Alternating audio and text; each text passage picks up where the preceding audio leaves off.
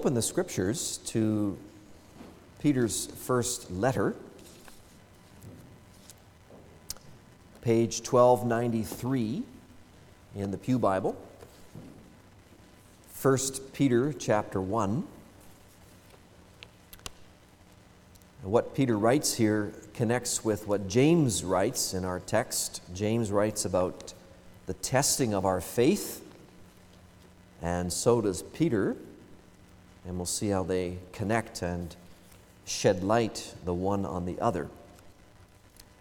So let's read 1 Peter 1. We're just going to read the first 12 verses.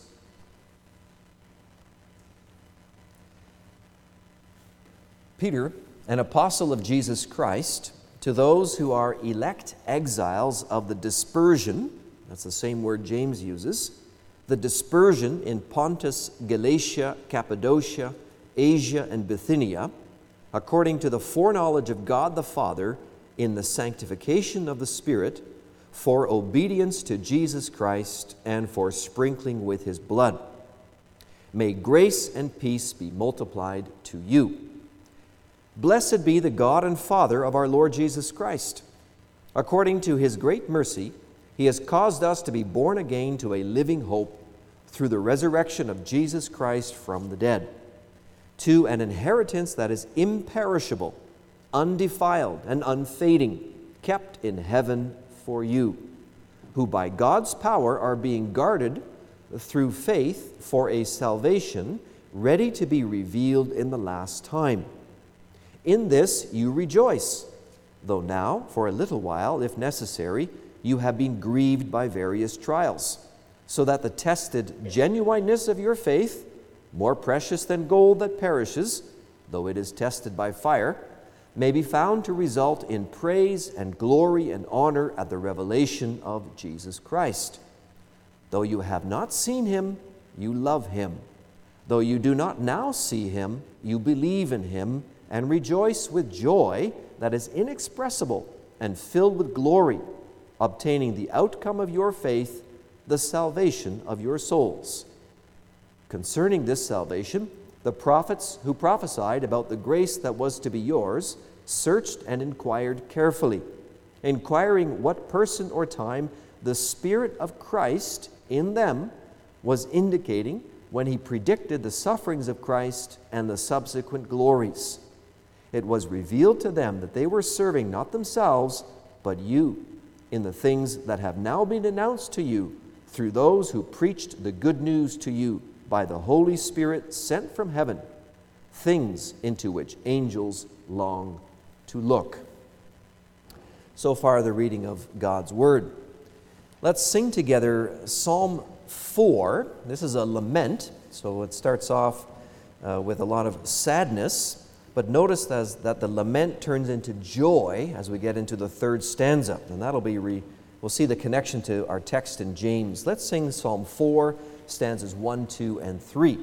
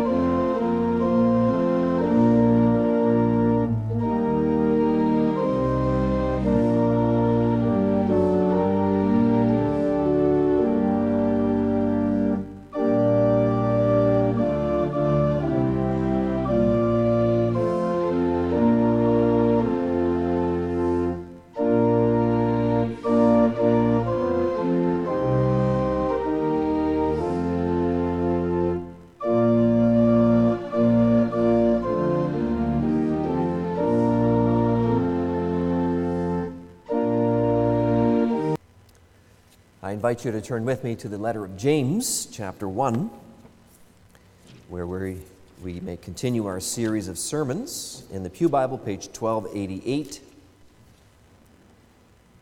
James 1, last Sunday we dealt with verse 1. Today we will focus our attention on the verses 2, 3, and 4. They are the inspired James writes Count it all joy, my brothers, when you meet trials of various kinds, for you know that the testing of your faith produces steadfastness.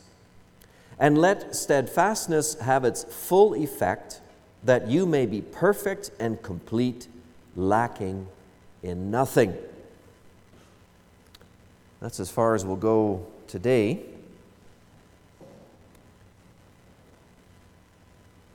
In response uh, to the preaching, we'll sing from Psalm 66, where the psalmist sings about the Lord testing his people as well.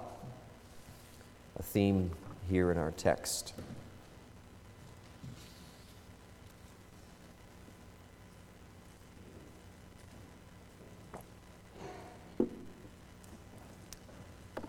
Holy and loved Church of Christ we arrive this morning at the first of James's many commands in this letter. He's going to give us more than 50 of them in the five chapters, so they're just coming one after the other. And by all measures, this command is a doozy. Count it all joy, my brothers, when you meet trials of various kinds The, word, the words trials and joy are not normally in our thoughts at the same time, are they? We know what joy is. Joy is a happy feeling. When we think of joy, we think of a smile on our face, we think of laughter in our hearts. We feel up, we feel elated, we feel on top of the world. But who feels on top of the world when the doctor tells you you have a serious disease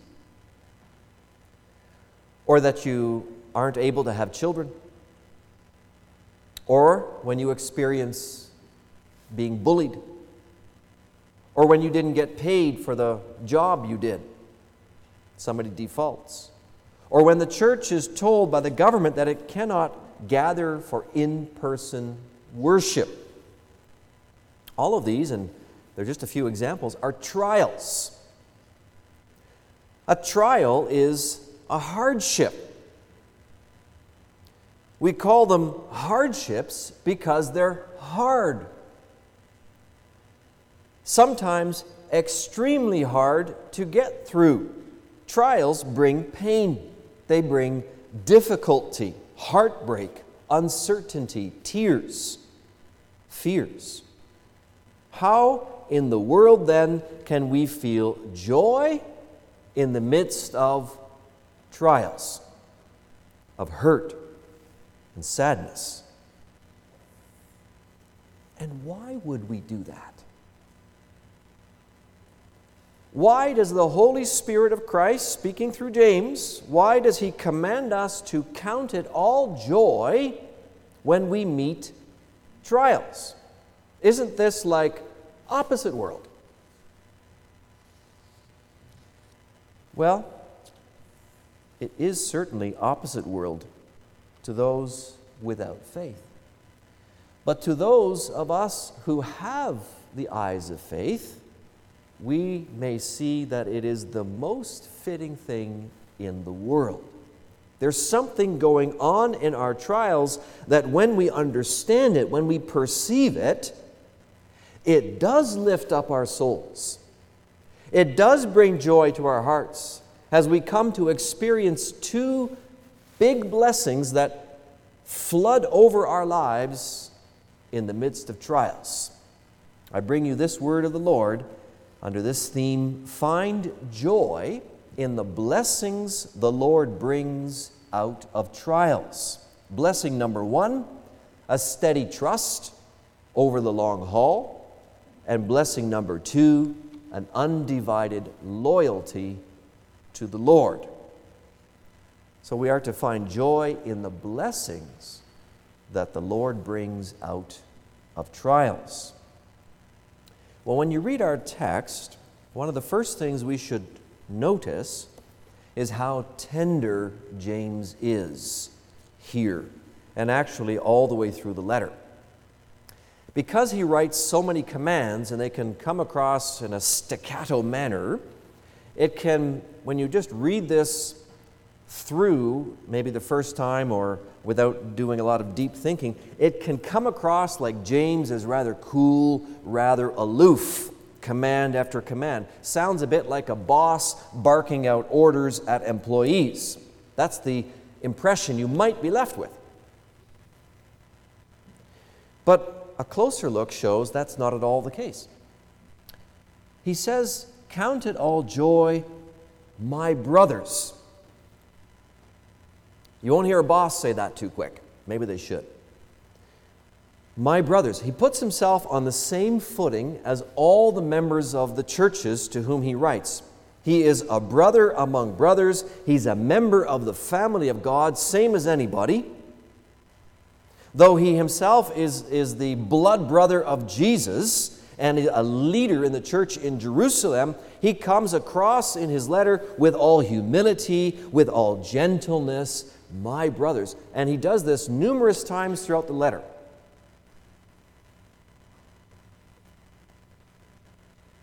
This is an important point for all of us who are in positions of authority elders, deacons, but also mothers and fathers and teachers. As we head back to, to school, to the classroom this week, people in positions of authority absolutely have to give instruction at certain times and give commands, even, but let's do that with a gentle heart, a spirit of humility a feeling of, of unity with those under our charge, an understanding of their circumstances, and even an affection for those whom we are instructing or commanding. My brothers. You know, our children and our students are always at the same time our brothers and sisters in Christ. We need to have that mindset when we're telling them certain things. The apostles speak the same way, the other apostles or the other and letter writers of the New Testament. And the Lord Jesus led the way in this, this humble interaction, not only by understanding where his people are at, but remember, the Lord Jesus actually came to us and he walked a mile in our shoes. Jesus came into our circumstances. He was a brother like no other. Well, James, too, we should realize, has walked a mile in the shoes of the Christians to whom he's writing. Christians he describes as encountering many trials. Remember that he's speaking to the church as a whole. He's speaking to the, to the many congregations that are around. Uh, he calls them the 12 tribes in the dispersion. Peter uses the same address in his letter, as we read. The church has been scattered among the nations it's in a situation of spiritual exile. The church is thought of as outsiders in the world. And the church is even persecuted in certain places, especially by Jewish leaders. And James had experienced this. In fact, he was still experiencing this as he writes this letter. He was still living in Jerusalem. Church members had been arrested. Apostles had been arrested and beaten. James, the brother of John, son of Zebedee, had been arrested and killed by King Herod, you'll recall. And Peter had been arrested with the same intention to be executed. And all of that had caused a lot of the believers in Jerusalem to flee the city. There had been a very physical dispersion out of Jerusalem on top of the spiritual dispersion. So we need to understand that James and, and all the church in Jerusalem with him, they were currently themselves living through a considerable trial. The threat of arrest was hanging over them. The threat of beatings, the threat of execution was always over their head.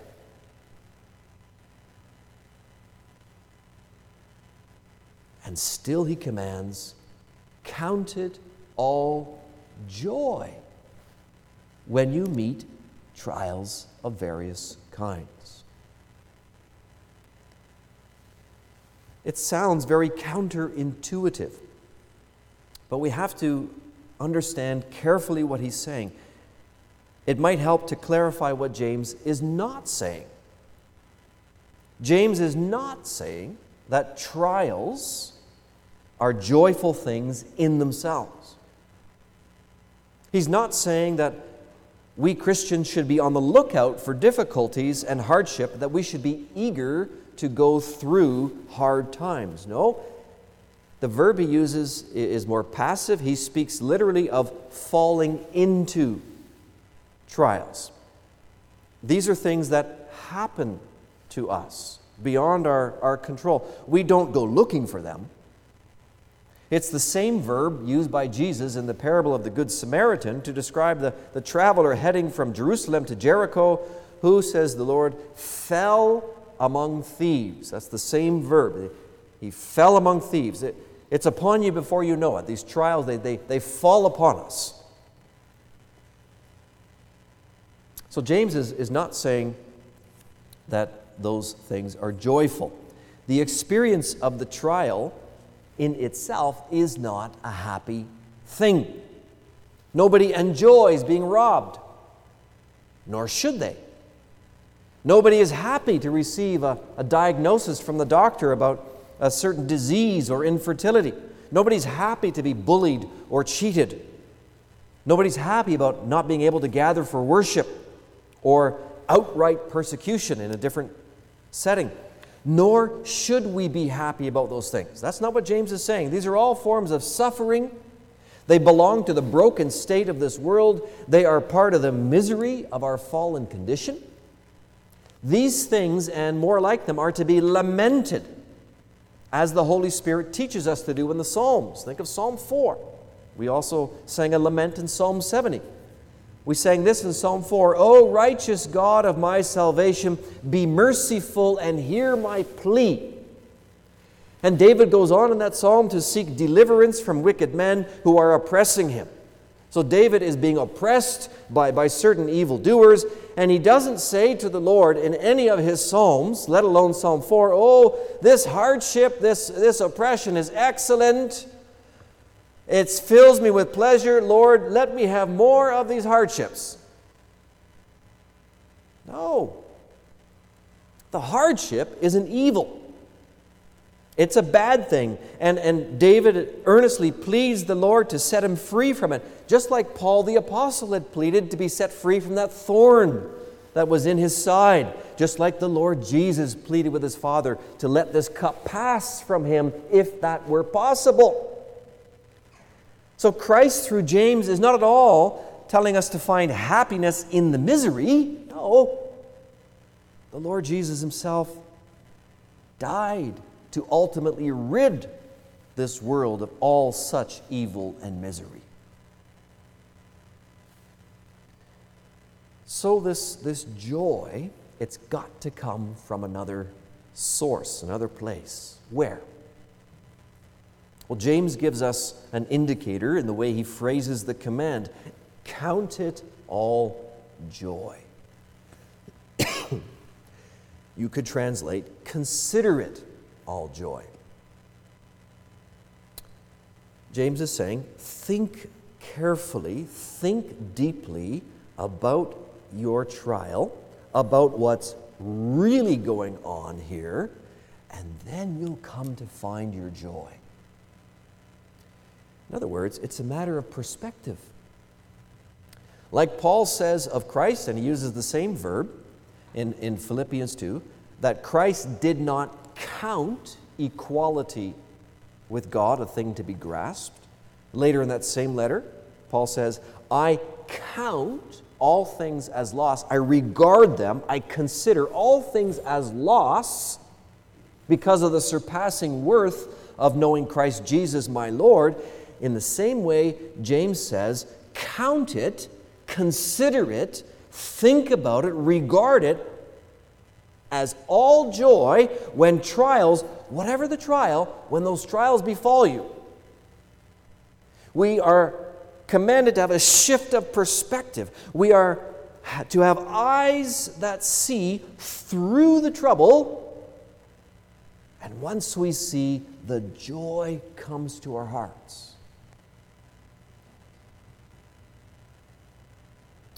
And it's quite something that we are, are meant to see.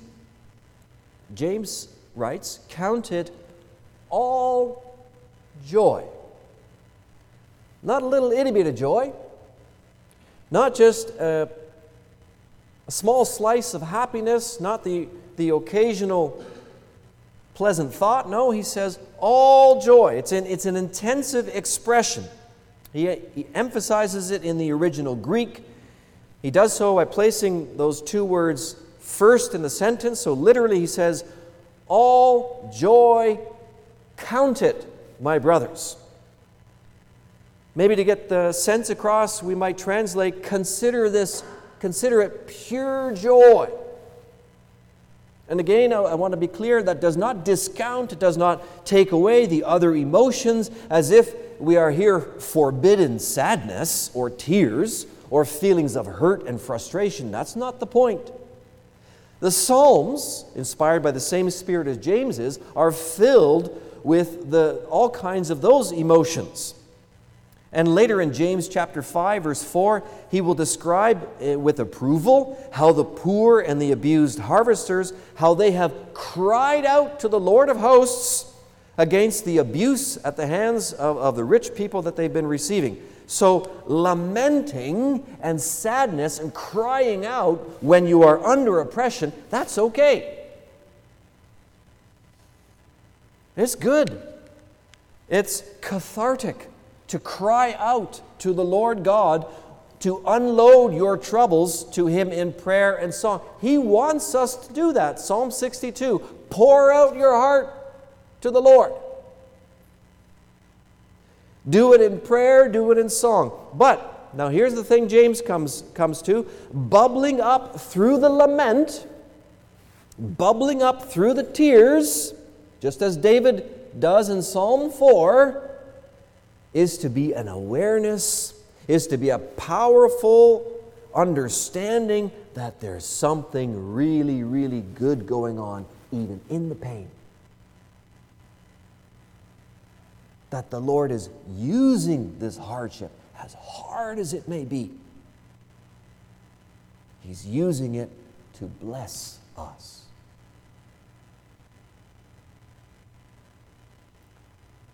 Well, what kind of blessing may we expect? What is so good as to bring us pure joy in the midst of all the trouble? Well, James provides the reason and the first blessing when he explains verse 2, verse 3 For you know that the testing of your faith produces steadfastness. For you know that the testing of your faith produces steadfastness. So there's, there's two things here. James tells us that whenever we encounter a hardship or a trial, our faith is being tested. We need to be aware of that. These trials and difficulties, they're not random events. And we also, of course, know that they are part of the providence of God, but there's more to it than just the, the, the providence of God. These are actually tests. And the second thing we need to know is that the testing of our faith results in something, something called steadfastness. Well, let's go back to the test. What does that mean that God tests us?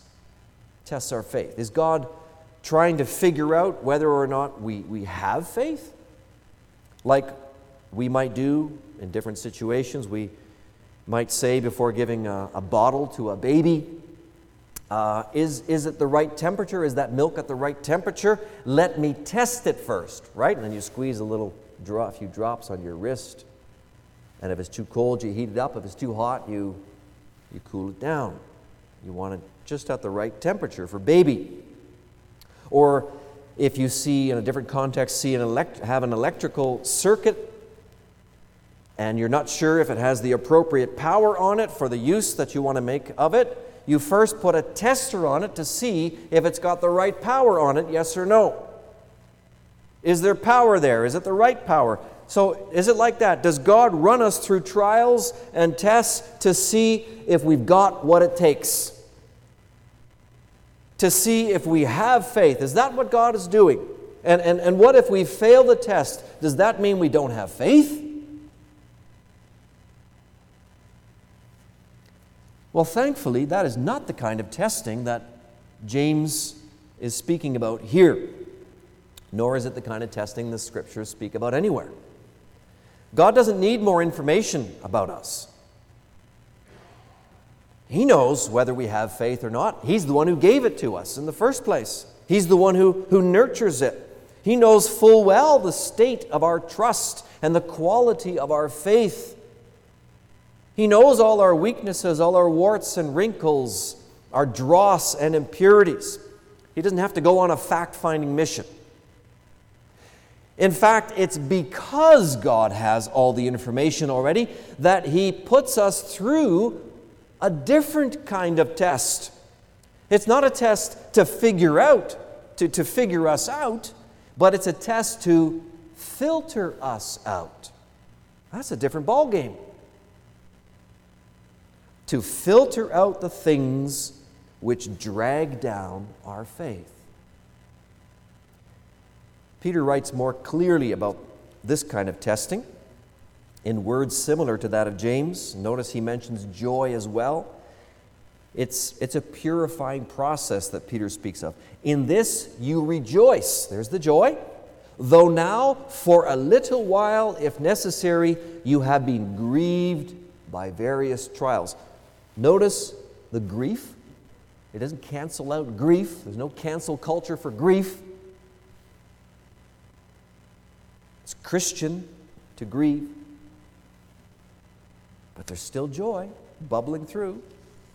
Peter writes a little further so that the tested genuineness of your faith, more precious than gold that perishes, though it is tested by fire, may be found to result in praise and glory and honor at the revelation of Jesus Christ.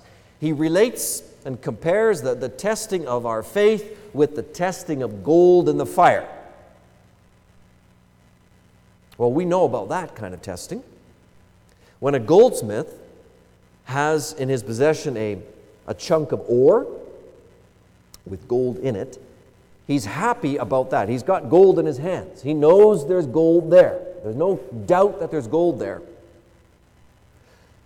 Of course, the goldsmith wants the gold to be separated from all the rock and all the useless impurities that are around it. And how does the goldsmith do that?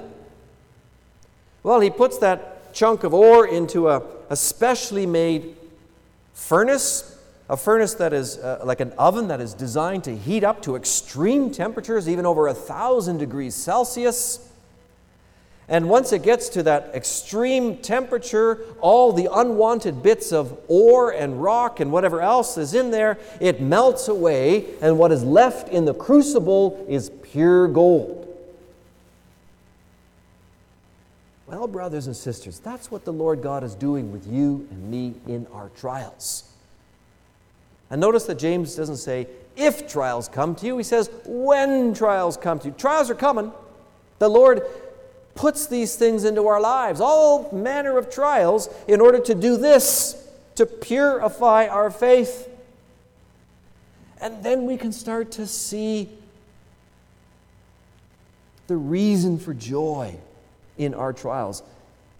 Though this trial is painful, and we should not take an ounce away from that pain, and though it can be unbearably hot in God's oven, and though I long for the day when this trial will be over,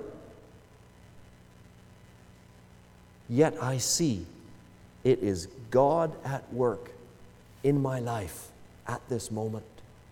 God is using this extreme heat, this hard and arduous thing in my life or in the life of the congregation. He's using it to melt away the dross, the impurities, the things that are holding back my faith. My faith from shining bright and from working properly so that my trust in the Lord is stronger and more pure. And isn't that reason for happiness, beloved? Maybe you've experienced this already in your life. Have you ever been through something so tough, so miserable and unpleasant, so hot, so to speak, in God's oven? But on the other side of that trial, you can look back and say, you know, I wouldn't have wished that on anybody. But boy, was it good for me. It forced me to lean on the Lord in a way that I had never done before. It brought me closer to my God in a way that I had not experienced before. That's good. That's what the Lord is doing to us in our trials, and that's the start of joy. Pure joy. And that leads directly to what I've called here the blessing number one a steady trust over the long haul. Try to find uh, words that unpack the meaning of steadfastness. James says this the testing of your faith produces steadfastness. That word steadfastness is sometimes translated as endurance or perseverance. It has built into it the sense of staying power. That's why I use the expression over the long haul. Now, we need to understand this carefully. This idea of persevering, this, this is not us persevering through difficulty in our own strength. This is not the Stoic saying, you know, regardless of what happens to me, I, I will show no emotion. I will endure everything. You can throw anything at me, you're not going to rock me off my foundation. That's not what this is. This is not the Dutch or Northern European stiff upper lip mentality. The approach to life that when life gets difficult, we, we just knuckle down and we keep on keeping on. Each of these is a version of humanism, of finding strength in our own inner fortitude. But the truth is, our own inner fortitude isn't all that strong, is it? And in ourselves, we might as well admit that and be honest, we would come to the end of ourselves, the end of our rope, pretty quick if the Lord left us to ourselves. No, what James is speaking about is not being steadfast in being unmoved by the troubles, but rather being steadfast in the act of faith itself throughout the duration of the trial. Being steadfast in trusting the Lord from hour to hour, minute to minute. And from one trial to the next. This is not mind over matter mentally rising above the heat of the fiery ordeal, but this is trust in the Savior and in, in His provision lasting through the fiery ordeal, doing it in the strength of the Lord, with the support of the Lord, experiencing the Lord's arms beneath you every step of the way.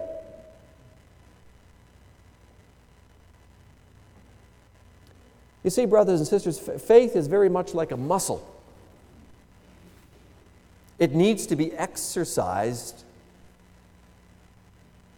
to become strong and stay healthy.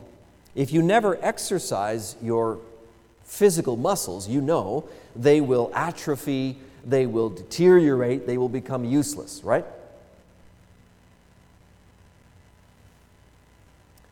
If faith is not put to the test in God's oven, God's fire, it would grow weak and unsure. the Lord would feel very distant to us. So, trials are opportunities to exercise our trust. And the more we exercise the muscle of our faith, the stronger that trust becomes. How does that work? Well, when hardship befalls us and hits us between the eyes out of the blue, we quickly come to realize that we don't have the resources to deal with this. We don't have the ability to endure or to last. And so, what do we do? In faith, we go to our God in prayer. James will instruct us to do that in the very next verses. And in prayer, we plead with God for help, as the psalmists do. We call out to Him in the name of our Savior Jesus Christ. And we ask our Father to bring the help we need, to bring the strength we require, to fill our lives with grace so that we can get through the fire. To do that for the sake of Christ, we plead with our Father on the basis of all that Christ Jesus has done, asking our Father to assist, asking our Father to bring relief, that our Father would lift us up out of the pit because in Christ we can plead with our Father, Lord, you know that we are your loved people because of Jesus. Remember us for Jesus' sake. We're exercising the muscle of faith, you see. And as we pray, and as we lean on God in trust, we move closer to our God spiritually, and we experience His loving hand upon us, guiding us, helping us. And that, brothers and sisters, is a rich blessing for every believer. In our trials, we can find that joy in the blessing of a growing faith, a faith that is becoming more pure, more refined, a trust in the Lord that stays steady, firm for the long haul. and even that is by grace.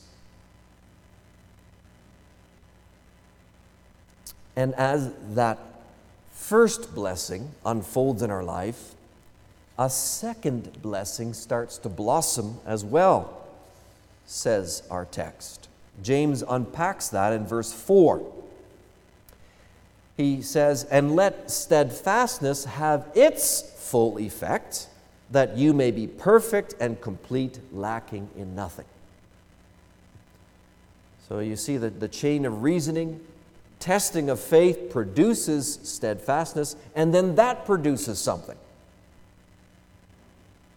Over time, it has a full effect, and that, that, that's a, not a, a literally translated expression we start to see in verse 4 that James is quite a skilled wordsmith. In the Greek, from sentence to sentence, or at least from paragraph to paragraph, James repeats certain key words like links in a chain. And here in this single sentence, we have James using the word perfect twice. In English, it only appears once, but in, in Greek, it's twice. And let me translate this a bit more literally he writes, and let steadfastness have its, here comes, its perfect work. So the ESV says full effect, literally, its perfect work, that you may be perfect and complete, lacking in nothing. James likes that word perfect. Comes up a whole bunch of times in this letter. We'll see that as we go along. So, this is the second blessing that you believer under a trial, church under the cross, 12 tribes in the dispersion, that you may be perfect. What does that mean? Maybe it sounds obvious. Well, perfect, we know what that means. That means sinless. That means 100% without any fault. That's what we normally think it means in our regular use of the word. We think of, we tend to think of moral perfection never thinking or saying or doing anything against God's will. Is that what James means? If so, then we know that James is only talking about a future blessing, for no Christian can become sinless in this life. But when you look into the Old Testament background of this word and where it's, how it's used elsewhere in the New Testament, you find a different nuance, one that we're not used to in our time and place. It's the concept of completeness, it's the concept of wholeness. And when it's applied, this word, to a person's relationship with God, then it describes the concept of, of an undivided loyalty, a wholehearted loyalty. Someone who is wholly or entirely focused on loving and serving God. The underlying Greek and Hebrew words carry that sense, and maybe a, a single word like integrity kind of gets at the, under, the, the nuance. Noah, for example.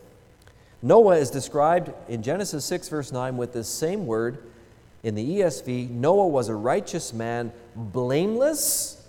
In the Greek, same word, teleos, perfect. The New King James uses the word perfect in Genesis 6, verse 9. Perfect in his generation. Was Noah sinless? No. Scripture is very clear about that. But was his heart wholly committed to God? Yes, it was.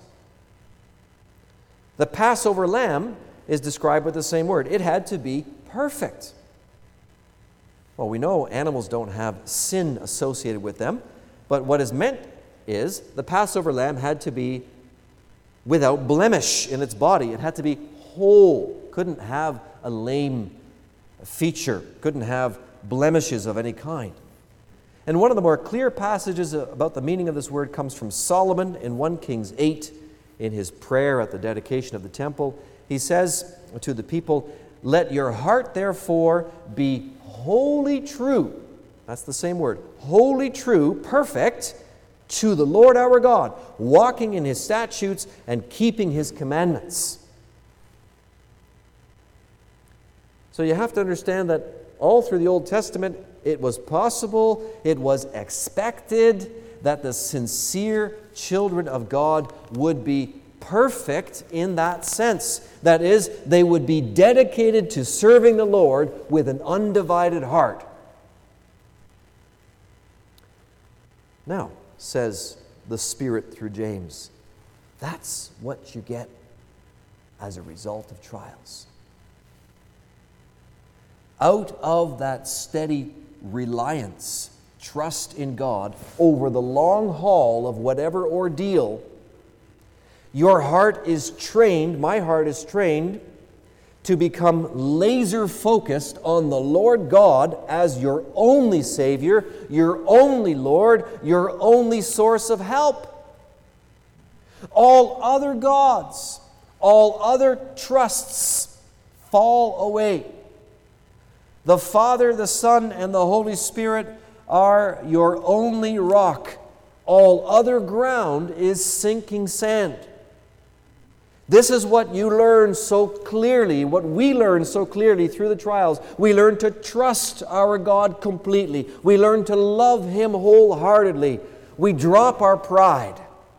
We abandon our trust in things like money or doctors or governments or friends or even family. All of these are fine and have their place, but none are to be trusted in the place of God. None are to have the devotion of our heart, only the Lord. Brothers and sisters, you become perfect through trials. In this sense, you become singularly focused on the Lord.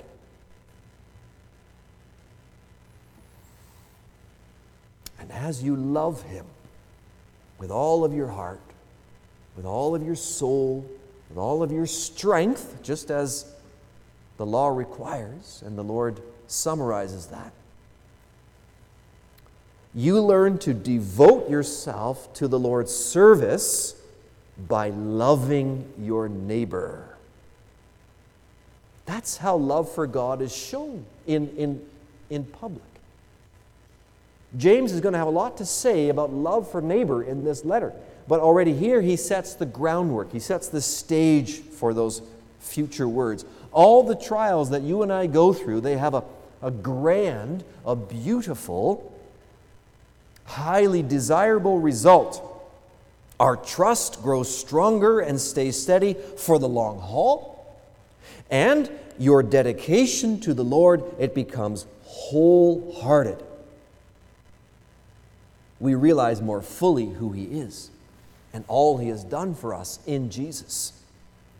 All He continues to do for us moment by moment. We have a powerful clarity that without the Lord, we are nothing and life is meaningless. But with the Lord, we are precious. You are precious. You are loved. And life is filled with meaning and purpose. And there's a glorious future in store. For as your heart becomes perfect now in this life, in the sense of undividedly loyal to the Lord, one day your heart and mine will become perfect in that other sense. Perfect in the sense of a sinless heart that loves God and obeys the Lord without fault. Just like Christ. Trials purge us of our impurities so that we may become like Christ. Like Him now in this life, more and more, until the day arrives when we will be fully like the Lord Jesus. When no sin can possibly distort our singular love for and devotion to our Father in heaven. The pathway, brothers and sisters, to get us to that ultimate state of perfection, the pathway is the pathway of trials. That's not just James's teaching, that's everywhere in the in the scripture. It's the pathway of trials. Trials are not strange for the people of God.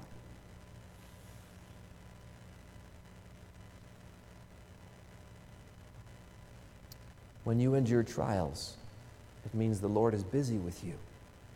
And if the Lord is busy with you, it's evidence that the Lord loves you. And if the Lord loves you, He's going to keep you through the trial.